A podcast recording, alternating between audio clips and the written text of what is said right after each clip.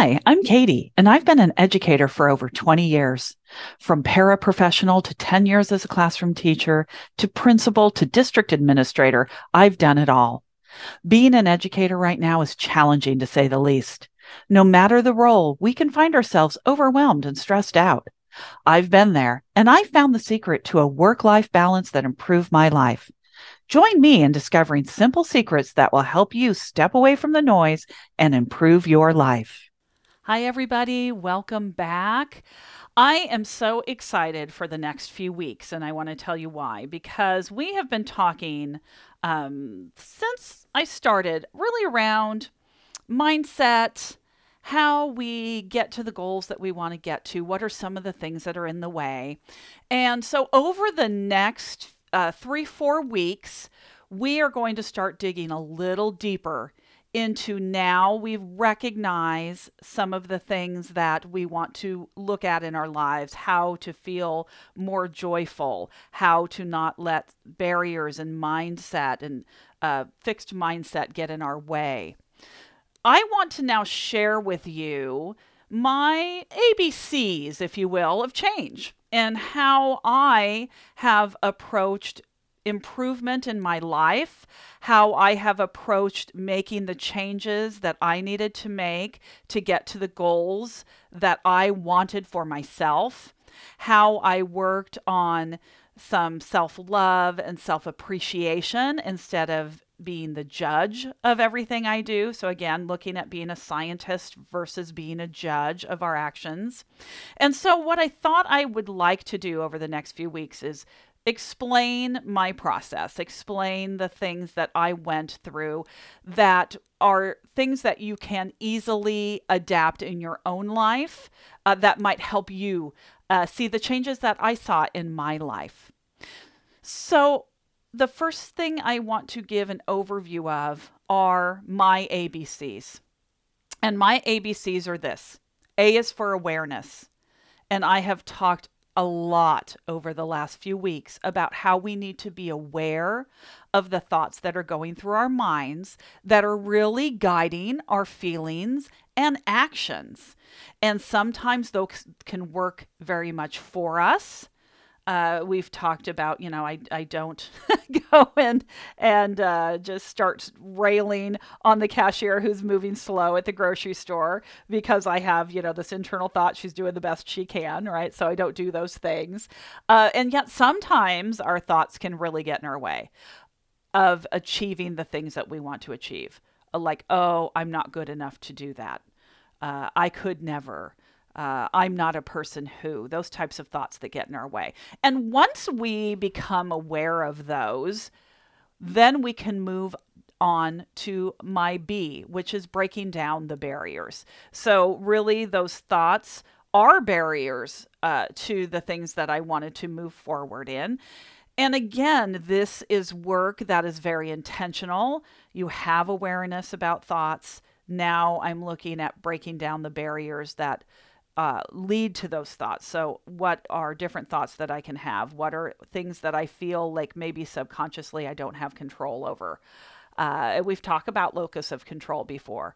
We've talked about how we have to look at things as being in our control and worrying about the things that are in our control and not worrying about the things that truly are out of our control, which is typically things other people are doing, right? I get to choose how to think about those things, though. And that's how I begin to break down those barriers in the way I'm thinking and the things that are getting in the way of me achieving my goals. So, breaking down barriers. So, we have awareness is A, breaking down barriers is B. And then C is creating new habits. So I now that I am aware of the thoughts that I'm having that are getting in my way and I'm starting to break down those barriers, really dig in. And again, over the next few weeks, I'm going to go through these. I'm going to parse them out one by one uh, and give you a good guide of some self reflection questions you can ask that help move towards breaking down these barriers. But once I've started to be aware of them, I've started breaking them down and looking at where I want to really get to in life and how I can give myself a little roadmap to get there. Then it's about implementation, right? Then it's about creating those new habits through trial and error, right? It, we're not going to make a plan try to execute and implement that plan and be 100% successful. right? Let, let's be honest, we're human. We're going to make mistakes along the way, but as long as we're curious about those mistakes, which is my other favorite C word, to be curious, uh, but then we are able to create those new habits that start moving us along that road of change and getting us to a place in our lives where we want to be. So, the other thing I'm going to say over the next few weeks' episodes is these are going to be kind of short, sweet, and to the point, giving you some really actionable things to work on as you think about what you want in your life. I really felt awareness was the biggest one, which is why I've spent so much time over the last few weeks, the you know, the first 16 episodes, if you will, really making us aware of all of these things that we think that we do, the things that get in our way, the mindsets that we need to have uh, in order to move forward in anything we want. And through the next few weeks, we'll go through, again, like I said, some questions that really help you dig a little deeper into moving towards being the person that you want to be, accomplishing the things that you want to do. So these are not going to be long involved uh, podcasts, though. I really am going to try to make them short, sweet, to the point, with some actions to move us forward and get you used to asking yourself questions. Because the brain is an amazing thing and it is going to try to answer the questions that you ask it. So we want to really leverage that power by asking powerful questions that move us forward. So a question such as, why can't I ever get this right? that are, is going to have our brain answering that question. And it's going to give you a litany of all the things that you do incorrectly, right? All the things that are getting in the way. As opposed to, what is my next best step that I could do that would move me forward? That gets your brain moving in a very different direction. Those are the types of things that we're going to look at over the course of the next few weeks break down, get some practice in. And then I will be posting on Facebook and um, Instagram just some prompts throughout the week, asking for some feedback from you. What are you trying? What are you being successful with? And if you're not a social media person, that's fine. You know, you can always email me, Katie, K A T I E, at thejoyfuleducatorllc.com. I love to answer emails that way too. So please reach out to me. Let me know what you think. Let me know what are the things that you are finding you're becoming more aware of due to the work that we've been doing together over the last 16 weeks? What are some of the ways that you've attempted to break down barriers? How are you answering some of the questions that I will pose to you on a weekly basis? And what are you finding out about yourself and your ability to reach your goals? Because here's the thing I truly believe every single one of us can improve our lives by taking some intentional steps to do so.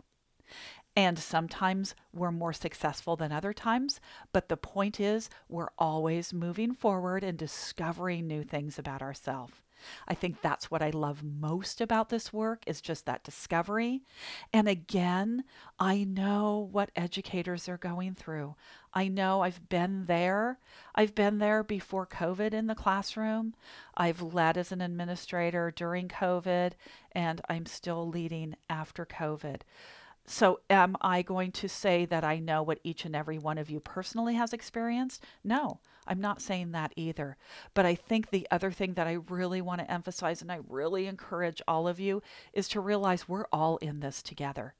Everybody at every level of education has a common purpose, and that's to be there for our students.